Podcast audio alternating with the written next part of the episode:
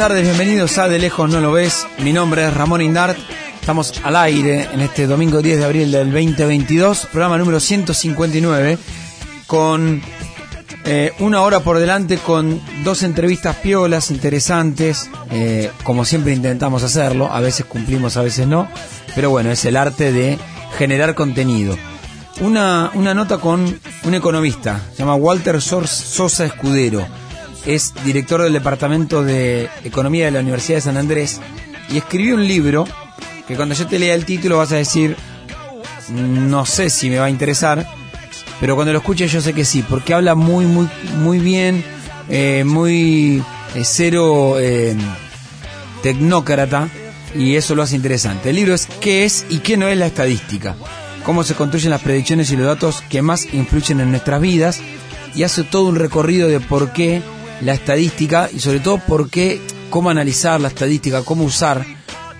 Piensen que usamos la estadística para absolutamente todo, desde temperatura, clima, cómo nos vestimos, eh, qué compramos, qué consumimos.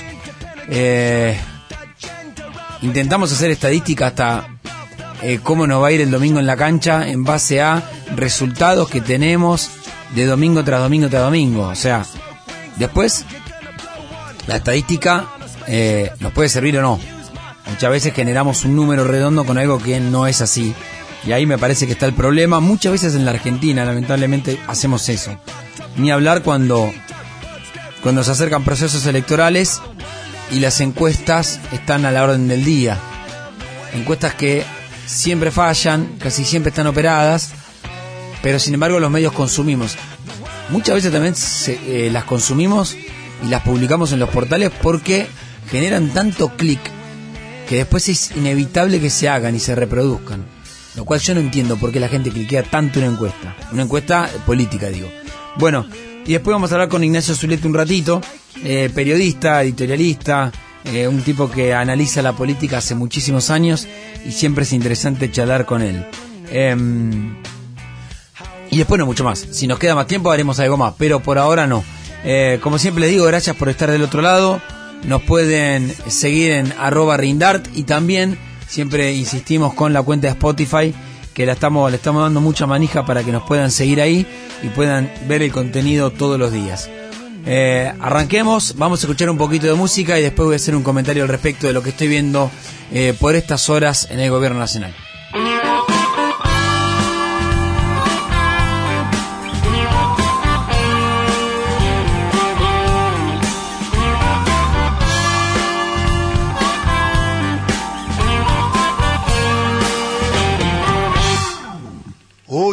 Empiezo con más claridad lo que me rodea. No veo quién es quién y en quién puedo creer. Cuando parece que el mundo acabará y la tierra se debajo mis pies. Y cuando ya nunca amanecerá el sol sale otra vez. Muy equivocado estuve ayer. Debo de decirte porque me engañé. A suponer que eran muchos los amigos en que yo podía creer. Eran solamente siluetas, sin creencias ni fe solamente voces que aparentaban saber. Y hoy por la mañana sentí nuevamente esas locas ganas de quererme bien. Y sin proponérmelo, me siento muy fuerte solo por saber que amo a mi mujer.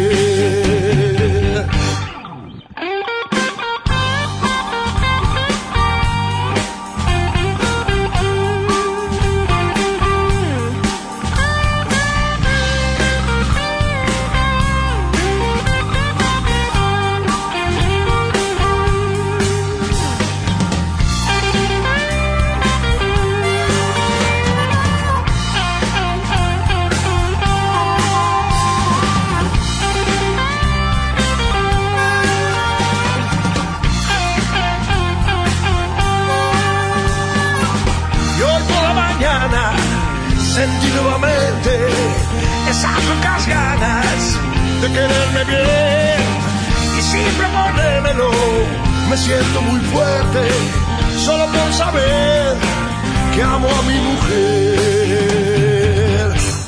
Dios se me distrajo por un momento y la buena suerte me abandonó. Y el maldito diablo sin perder tiempo en la sangre misma se metió. Ahora ya no tengo amigos, la buena suerte me abandonó. Poca gente hoy me rodea, solo los que me dan amor. Y hoy por la mañana sentí nuevamente esas locas ganas de quererme bien y sin proponérmelo me siento muy fuerte solo por saber que amo a mi mujer.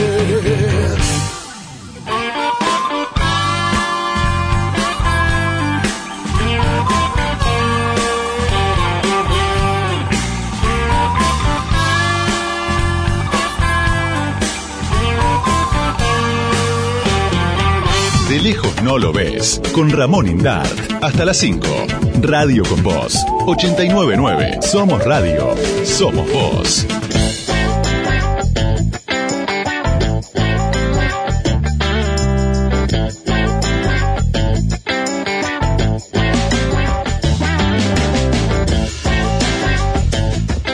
Están como quedados, están como girando en falso, eh, sin entender hacia dónde tienen que ir, sin entender eh, qué solución o qué, qué, de qué manera empezar a tomar decisiones.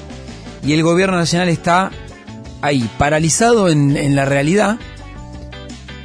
La elección se perdió hace ya mucho tiempo, como para estar en este nivel de, de, mm, de parálisis.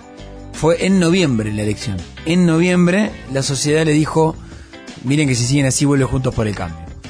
Y a partir de ahí fue un cimbronazo. Y eh, inclusive fue antes, porque en las pasos ya empieza a romperse todo. Es cierto, pandemia mediante, todo lo que quieras. Pero, digo, a modo de iniciativa. A ver, hacemos un recorrido hacia atrás. Agosto las paso, Cristina Fernández pone grito en el cielo, empieza un vacío de poder, renuncias que arrancan con el ministro del Interior, el, entre comillas, albertismo que empieza a considerar que el kirchnerismo, que Cristina Fernández en realidad le quiere hacer un golpe interno, después viene la elección, se recuperan un poquito el plan platita o lo que quieras, y a partir de ahí, si yo te tengo que decir qué hizo el gobierno, fue mirar, fue mirar lo que pasa. Miraron, miraron, analizaron, comentaron, perdieron mucho tiempo en la interna, la siguen perdiendo, se partió arriba y eso generó una grieta hacia abajo, no grieta con la oposición, digo grieta en el frente de todos. Quedaron en una parálisis absoluta, un Alberto Fernández que no oxigenó su gabinete para no dar el brazo a torcer con Cristina, una Cristina que dice yo puse los votos y no me dejás gobernar con vos, no me compartí las decisiones del gabinete económico. Empezaron a pedir cabeza, la de Martín Guzmán, la de algún funcionario de energía, la de Matías Culfas, un gabinete económico, un Culfas que insiste con la economía crece y la desocupación baja. Sí, claro, pero la inflación te come toda buena noticia que quieras dar. Una CGT que está recontrapartida mirando eso también. Quedó Daer de un lado, Moyano del otro. La CGT que firmó un papel horrible, acordando reapertura de paritarias en los gremios más importantes. Sin contar que hay un 40% de la economía que está en negro. Sin contar también que mucho gremio no negocia una buena paritaria. O sea, no se logró nada. Una inflación por encima del 50%.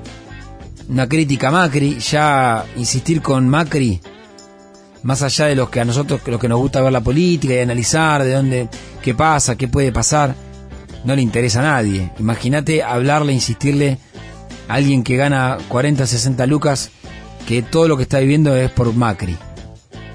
Imagínate cuando arranque la campaña, algo que insistimos siempre, esto de, bueno, votenos, porque mirá que si no vuelve el macrismo. Una deuda con el Fondo Monetario, un acuerdo que pasó sin pena ni gloria, que evitamos el default, es cierto, pero que no se soluciona el tema tarifas, estamos ahí viendo qué pasa, problemas con el gas, alguna noticia de, bueno, pero ahora vamos a importar, genial, problemas con el gasoil, inflación, hartazgo social, un Congreso paralizado, el kirchnerismo que quiere imponer un proyecto de blanqueo que no le quiere llamar blanqueo y quiere hablar de los que fugan, pero saben que, que los votos después no van a estar en la Cámara de Diputados. Sergio Massa que intenta pararse en un lugar donde, bueno, cuando todo esto se derrumbe yo voy a quedar parado, voy a quedar, voy a quedar de pie. Sabe Massa que necesita sí o sí los votos de la provincia de Buenos Aires, que lo tiene Cristina. Alberto Fernández que considera que puede ir por una reelección. Algunos ministros que creen que Alberto Fernández tiene la posibilidad de ser reelecto en este contexto. Enfrentando a Cristina es imposible. Por eso Massa intenta y se quiere quedar con los votos de Cristina, pero negociando de otra manera. Un gobierno realmente paralizado en política económica, sobre todo en tema precios, canastas básicas, precios cuidados, Roberto Feletti diciendo, miren, yo milagros no hago, yo tampoco puedo frenar la inflación.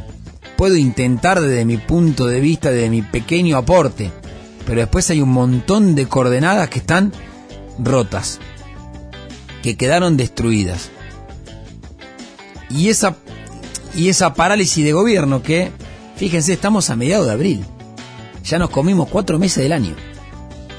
Te queda mayo, junio, julio, agosto, septiembre, octubre, noviembre, diciembre. Te quedan ocho meses para rearmar. Ya perdiste cuatro. El año que viene va a ser todo electoral.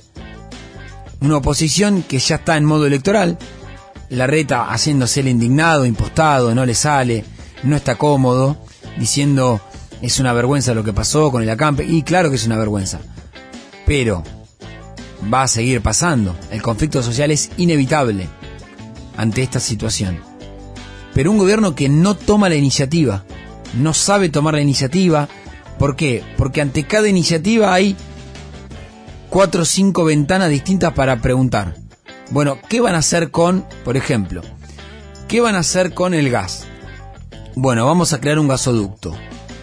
Bien, gasoducto que quiso crear Macri, un gasoducto que era importantísimo para trasladar de la cuenca neuquina a lo que es el país, trasladar ese gas que eh, está debajo de la tierra, es un gas que nos puede dar, ya te diría, la independencia energética.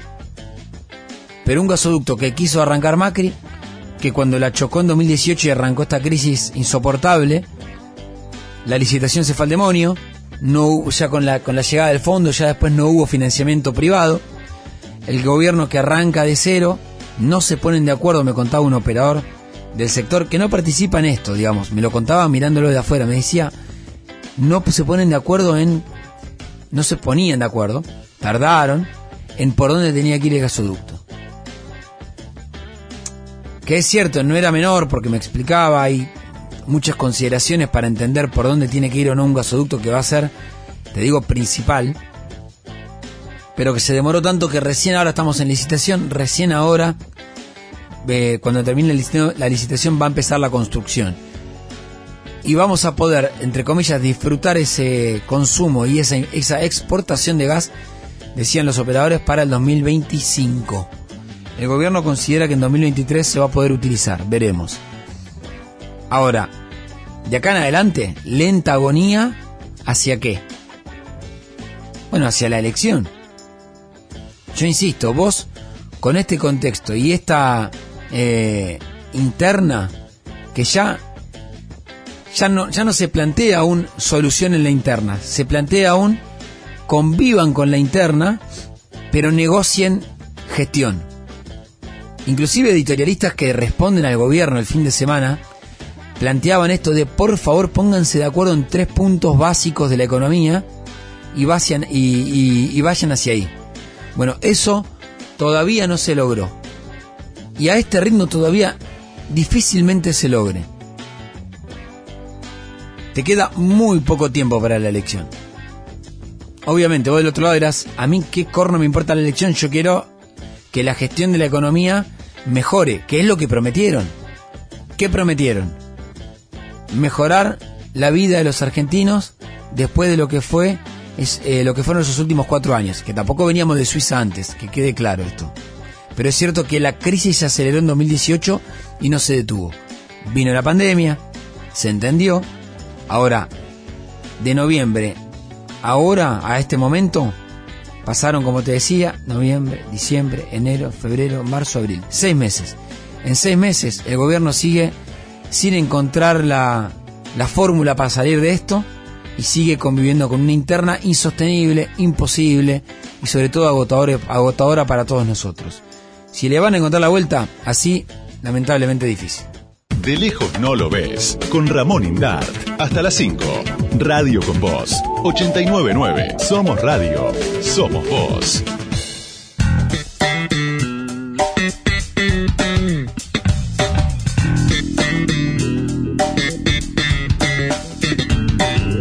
Cuando uno lee análisis editoriales, eh, datos de la política, de la economía, en los medios de comunicación, hay dos formas, o al menos me pasa a mí, eh, no, no cuando escribo, sino cuando leo, hay dos formas de leer, eh, distintas formas de, ver qué es lo que va pasando. Columnas que te informan, te dicen esto pasó el martes, esto pasó el miércoles y el presidente piensa esto.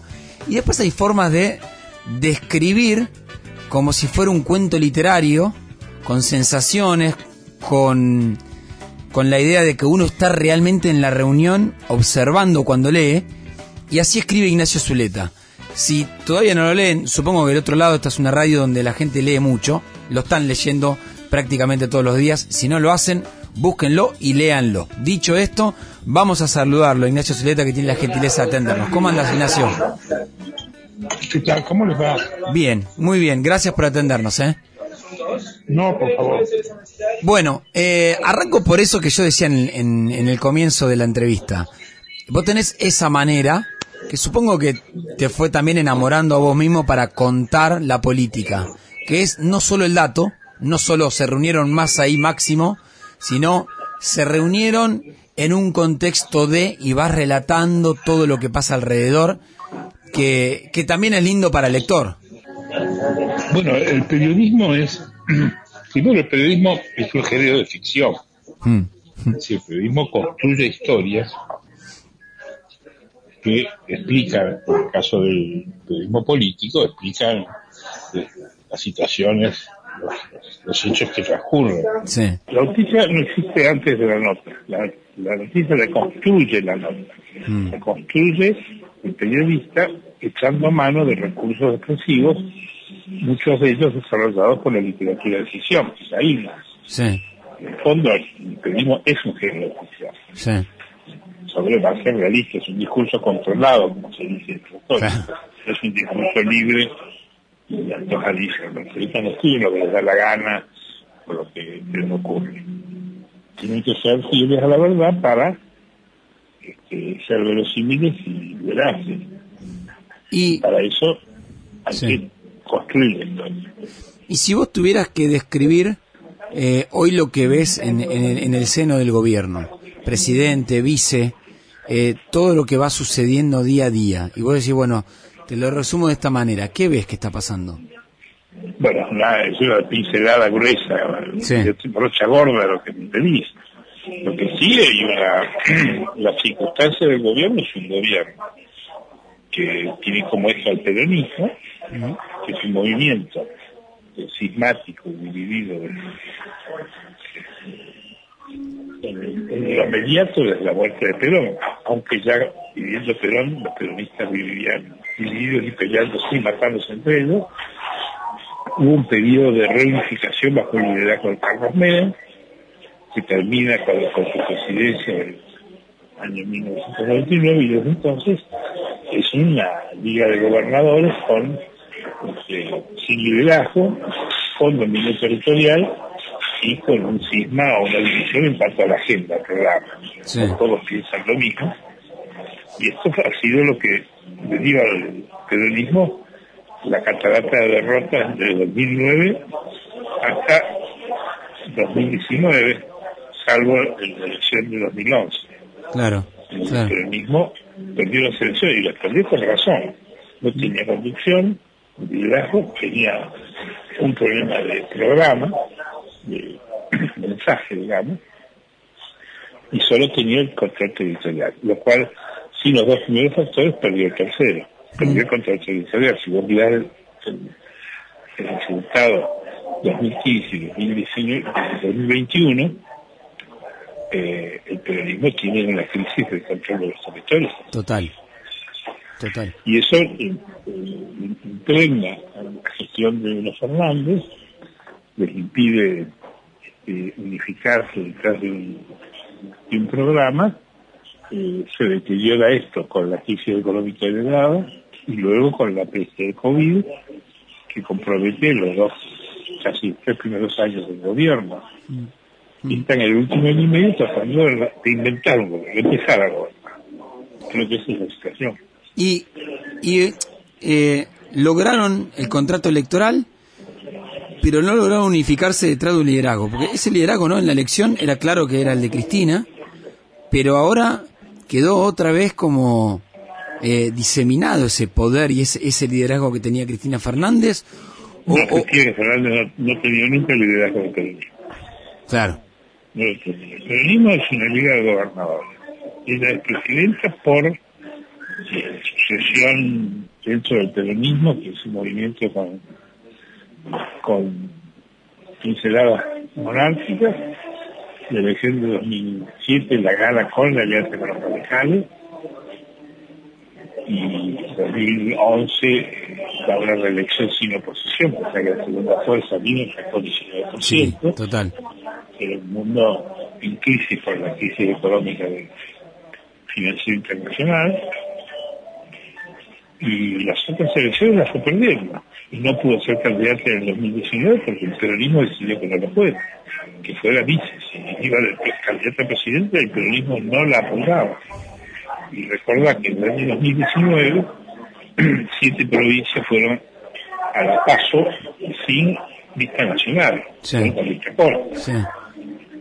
Y, y, o sea que el liderazgo de ella es un liderazgo en la provincia de Buenos Aires en realidad es el liderazgo del ciclo dual de que hereda, claro. el politismo, si uno mira los funcionarios que estuvo Néstor Kirchner en su gobierno con Kirchner, casi no hay dualista que no haya estado ahí.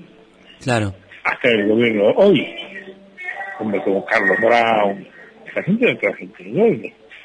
Carlos Brown es el, secretario del Movimiento Productivo Argentino que preside Eduardo Es decir, pertenecen al mismo sitio histórico, representan el periodismo del AMBA, que ha vivido históricamente en contradicción, en pelea con el periodismo federal o de los Te hago una última pregunta, Ignacio. Y si vos ves para adelante, eh, ¿quién crees que es el hombre que puede ordenar ese peronismo? ¿O todavía no lo hay claro? ¿Hombre o mujer, no? No, es una pregunta difícil de responder. el peronismo es una liga de gobernadores que este, eh, tiene que encontrar eh, acá hay un problema de, construcción de poder. Eh, uno puede decir sin que te diga sin que te lo nieguen que no hay gobernador del peronismo que quiera ser presidente de nosotros. Y esto se dio muy claramente en el año 2019 cuando el, periodismo logró armar aquella mesa con Schiaretti, Surrey, Massa, Lavaña y Pichetto, que era una representación cabal de la mayoría del periodismo argentino.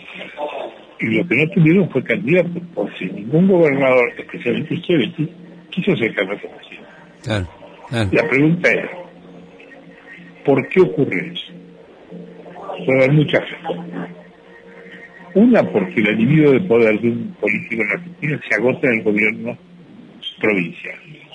El gobierno provincial puede reelegir, tiene su poder fiscal, nombra sus legisladores, nombran sus sucesores, es un poder que no tiene ningún dirigente, ningún presidente ni Bien. Bien. Ignacio, eh, o sea que, que, que hay razones para entender que el peronismo quiere ser una liga de gobernadores fuertes.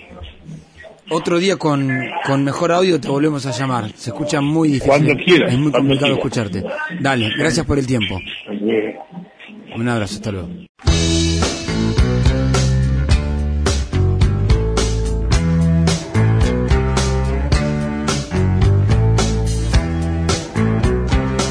De lejos no lo ves. Ramón Indart. Hasta las 5. Radio con Voz. 899.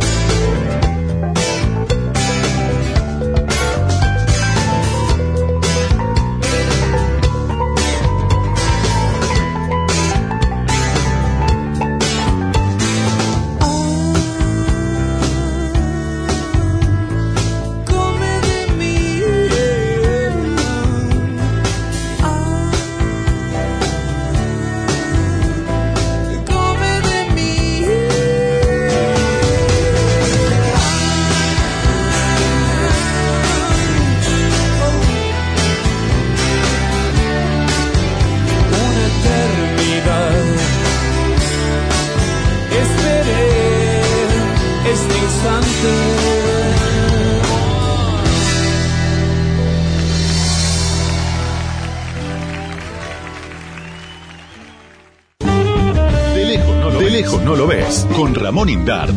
De 4 a 5. Radio con Voz. 899. Somos Radio. Somos Voz.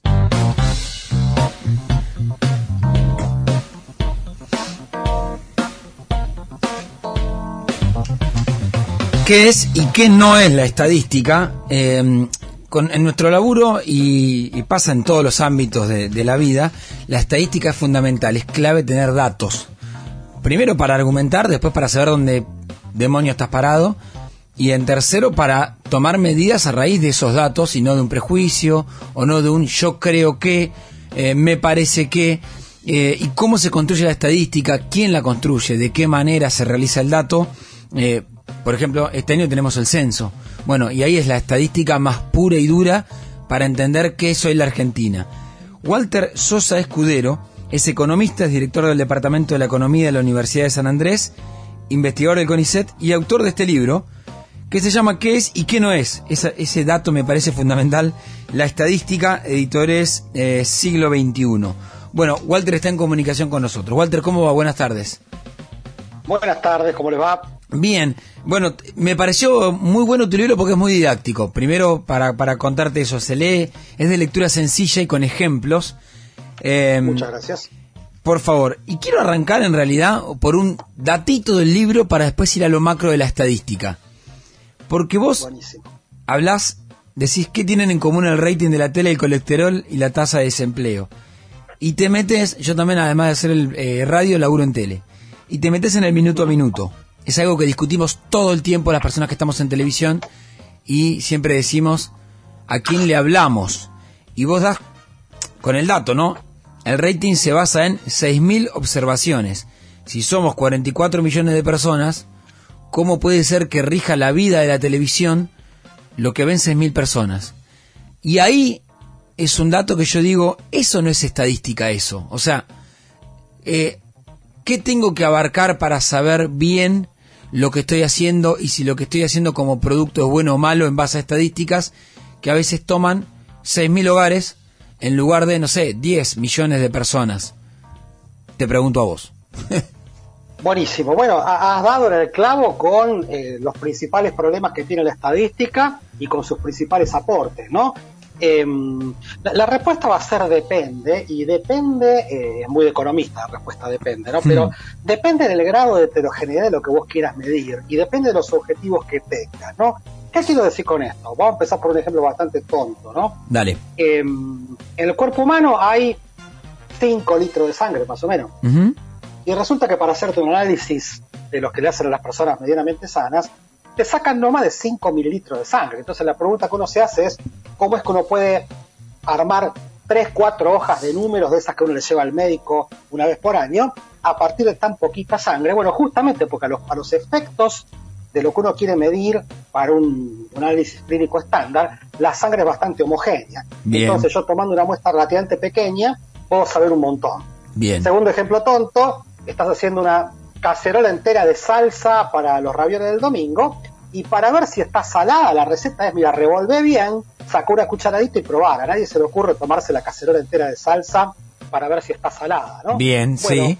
Ahí está. En definitiva, lo que tiene, lo que tiene la sangre y la salsa es que son cosas medianamente homogéneas. ¿está bien? No hace falta tener que tomarse todo para ver cómo funciona. Sí. Con la política, con el rating de televisión, con la economía, la cosa es un poco más complicada porque las cosas no son tan homogéneas. Entonces, en definitiva, por ejemplo, una cosa que yo discuto bastante en el libro, que si a vos te interesa ver cuántas personas te están escuchando, cuántas personas te están viendo, el rating funciona bastante mal.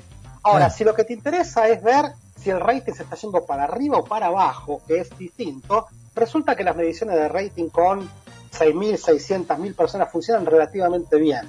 Entonces, en definitiva, el, el desafío de la estadística, eh, el último desafío es si es útil o inútil, no si es bueno o mala. Ah, Toda bien. estadística, por definición, es mala. Bien. Es mala porque es incompleta.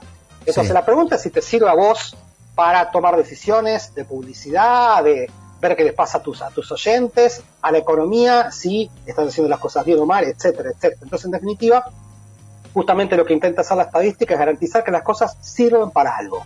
Claro, el, el tema es, mira, eh, me estás dejando, me dejas pensando en un montón de cosas que leemos todos los días y en base a qué la política toma decisiones. Eh. Porque cuán cuán eh, cuán riesgoso es tomarse de un dato de una estadística y decir ves que es por acá y ahí completas el prejuicio. No sé si entiende la pregunta. Sí, sí, sí, ciertamente. Eh, eh, el punto es, eh, por lo menos yo lo veo de la siguiente manera. ¿no? Eh, la estadística si va a ser una mentira, es una mentira de patas cortas, sobre todo en estos tiempos de Internet. O sea, Sí. yo puedo armar una estadística, no sé, puedo ir al barrio de, de- de Núñez, donde yo vivo en Núñez, y preguntarle a una persona, ¿usted de qué cuadro es? Y alguien me dice, yo soy de Boca, y yo concluir, ¿ves? Son todos de Boca Sí. en Núñez. Y es una estupidez grande como una casa, porque yo le pregunté a una persona sola, ¿no? Entonces, en definitiva, si yo tuiteo, acabo de hacer una encuesta en donde son todos de Boca en eh, Núñez, enseguida va a aparecer alguien a decir, mirá, eh, no es tan así, etcétera, etcétera. Entonces, en definitiva, a la larga, el, el test de la estadística eh, es el test del consenso. O sea, en definitiva, si nosotros estamos discutiendo si la pobreza va para arriba o va para abajo, eh, y nos estamos abstrayendo de si la pobreza está bien medida o no, justamente es porque ya pasamos la etapa de ponernos de acuerdo en cómo se mide la pobreza. Claro. Entonces, en Claro. definitiva, eh, a la larga, el uso de la estadística social es un problema, por un lado, científico, técnico, algorítmico, pero fundamentalmente el uso de las estadísticas y la validación es un problema comunicacional. A ver, pará, porque eso es importa es importantísimo eso en la vida cotidiana. Yo tengo, por ejemplo, para- eh, no, no, no, no te quiero meter ni en la opinión de funcionarios, no quiero ir a eso, pero digo, cuando un gobierno te dice, mirá, yo tengo el indicador de que la economía crece, el desempleo baja, vamos bien, del otro lado decís, pero ojo, porque con la inflación la gente está cada vez peor y la elección te dio un mensaje, ¿no? Ahí, para vos tomar una decisión, eh, vos te valés de la estadística, pero llega un momento que en la realidad la estadística, digamos, vos tenés que actuar, eh, la estadística no te da el qué hacer, te dice esta es la foto, después, bueno, no sé, tomá la medida que vos creas correspondiente, pero, pero tampoco Mira, seas un tecnócrata, digamos. Esa- a ver, la estadística te va a aportar un elemento, ¿no? O sea, te va a aportar descripciones eh, Sí. que muchas veces son complejas, insisto. eh, ningún médico resume tu estado de salud en un número solo. Sí. O sea, ningún Sí. médico eh, dice, vos estás eh, 726, sino que justamente lo que hace un, un buen médico médica clínica es pedirte una serie de estudios y en algunos estarás bien, en otros estarás mal, en otros estarás pésimo, en otros estarás excelente y justamente lo que hace el médico o la médica es actuar en consecuencia, ¿no? O sea, te dice, mira, tenés que hacer esto, tenés que hacer lo otro, etcétera, etcétera. Pero la, el- la medicina no intenta resumir la complejidad de la salud de una persona en un solo número, ni tampoco se guía por lo que el número le dice, sino que, como vos decís, tienes que pensar inteligentemente. Y, Con la, la- sí. la- con la salud social pasa exactamente lo mismo. Walter, y si te lo llevo a ver algo más banal, en un momento hablas, pones un subtítulo que es muy muy pintoresco, que es Colorado del 32, decís. Sí. Colorado del 33, perdón. En la ruleta del 33. El se 32. quedó. 32, El Colorado 32, del que 32. es, el, es el- el número de mi padre. Dije, ah, bueno, ahí está, el 32. Eh, y también es el, el número que eligen eh, los bañeros más locos del mundo, no sé si te acordás. Eh, Exactamente. Colorado del 32. ¿Cómo no? Si yo me pongo a mirar una ruleta entonces 24 horas al día durante un año, saco una estadística, ¿sirve o no sirve? A ver, sirve para convencerte de que eh, no hay ninguna estrategia obvia para ganar. O sea, si te hace falta Ok. esa convicción, sí. ¿Qué quiero decir con esto? no? Em, em, si yo miro la ruleta, miro todo y si me dejan ir con un anotador, lo único que voy a aprender es algo que ya sabía cuando entré, que no hay ninguna forma obvia de ganar a la ruleta. ¿Bien? Insisto, Bien. yo voy a notar que lo- si yo me siento en un casino y miro tirar la ruleta una, dos, tres, cuatro, miles de veces, lo único que voy a aprender es una cosa que yo sospechaba, que las chances de que salga cualquier número son todas iguales.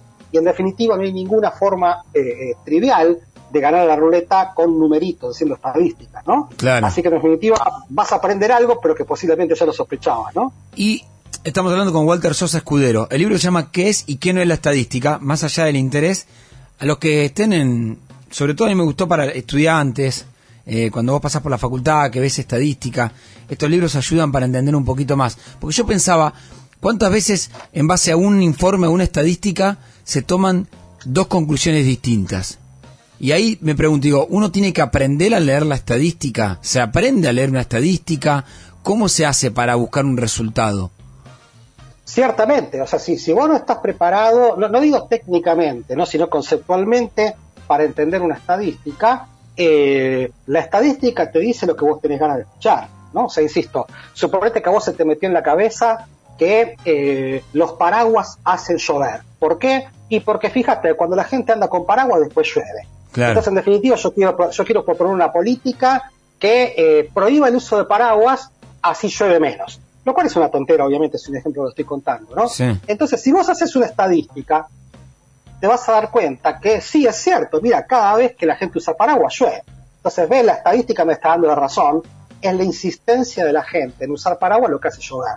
Pero justamente no hay nada malo en la estadística, eh, lo que está mal es la interpretación de la estadística. Y Entonces, en definitiva, Sí. justamente ese es el trabajo que hay que hacer.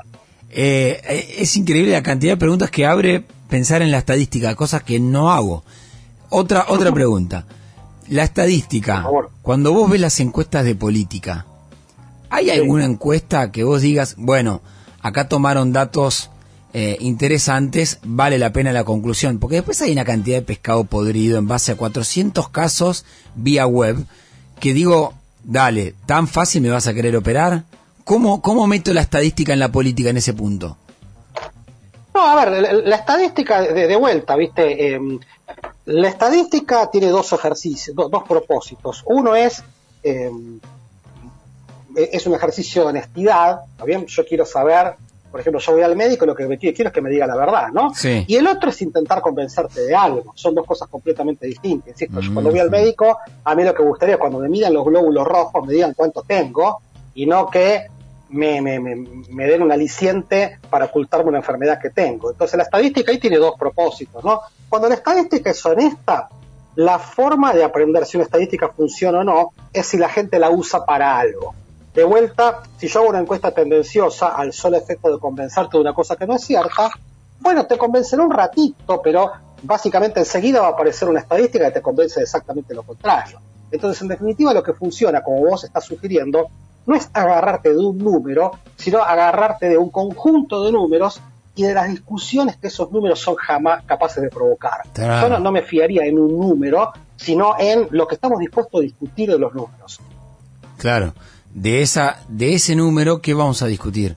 Una vez un encuestador me, me lo conozco hace mucho tiempo y ya divirtiéndonos con cómo se hacen las, las encuestas, ¿no? Viste que dicen esto que es como la salchicha, todos las consumimos, pero nadie quiere saber cómo se hacen. Me decía, le- yo le decía, bueno, pero vos usabas, en, algún- en un momento usabas mucha, muchos, eh, muchas personas. Y digo, y te daban resultados tremendos que después no se condecían con una, con el resultado electoral.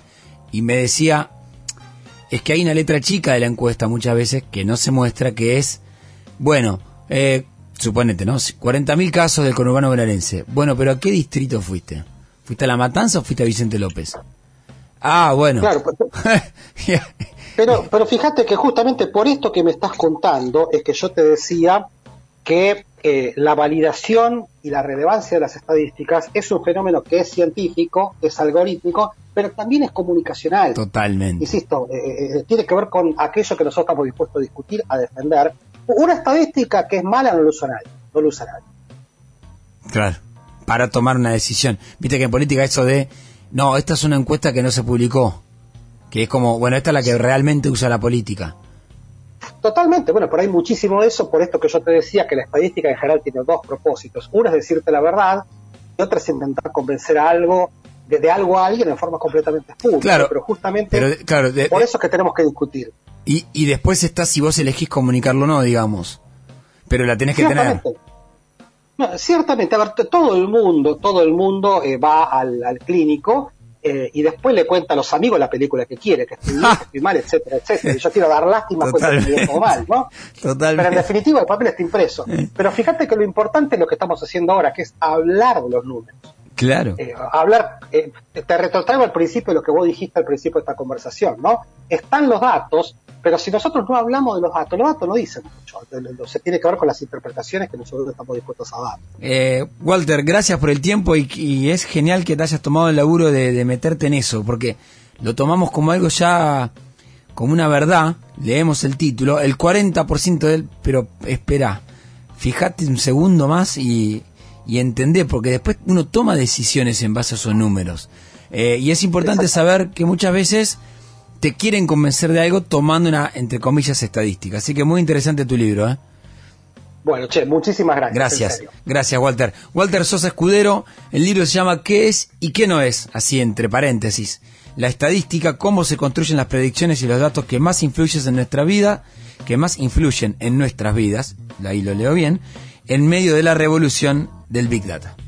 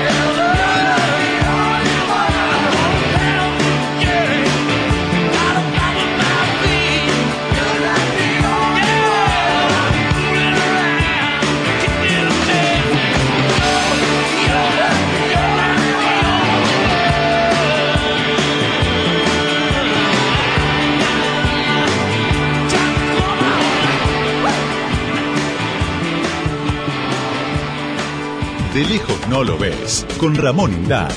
Hasta las 5. Radio con Voz. 899. Somos Radio. Somos Voz.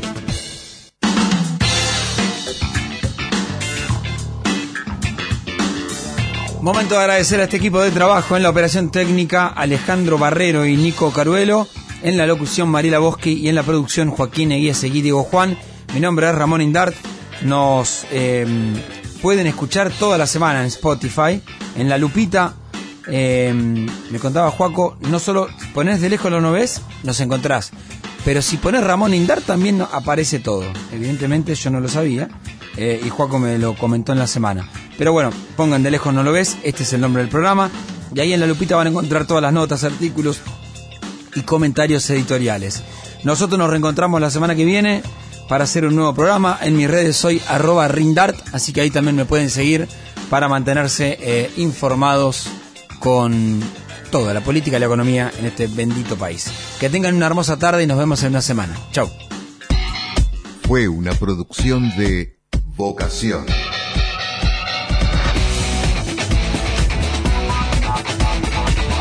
www.vocación.net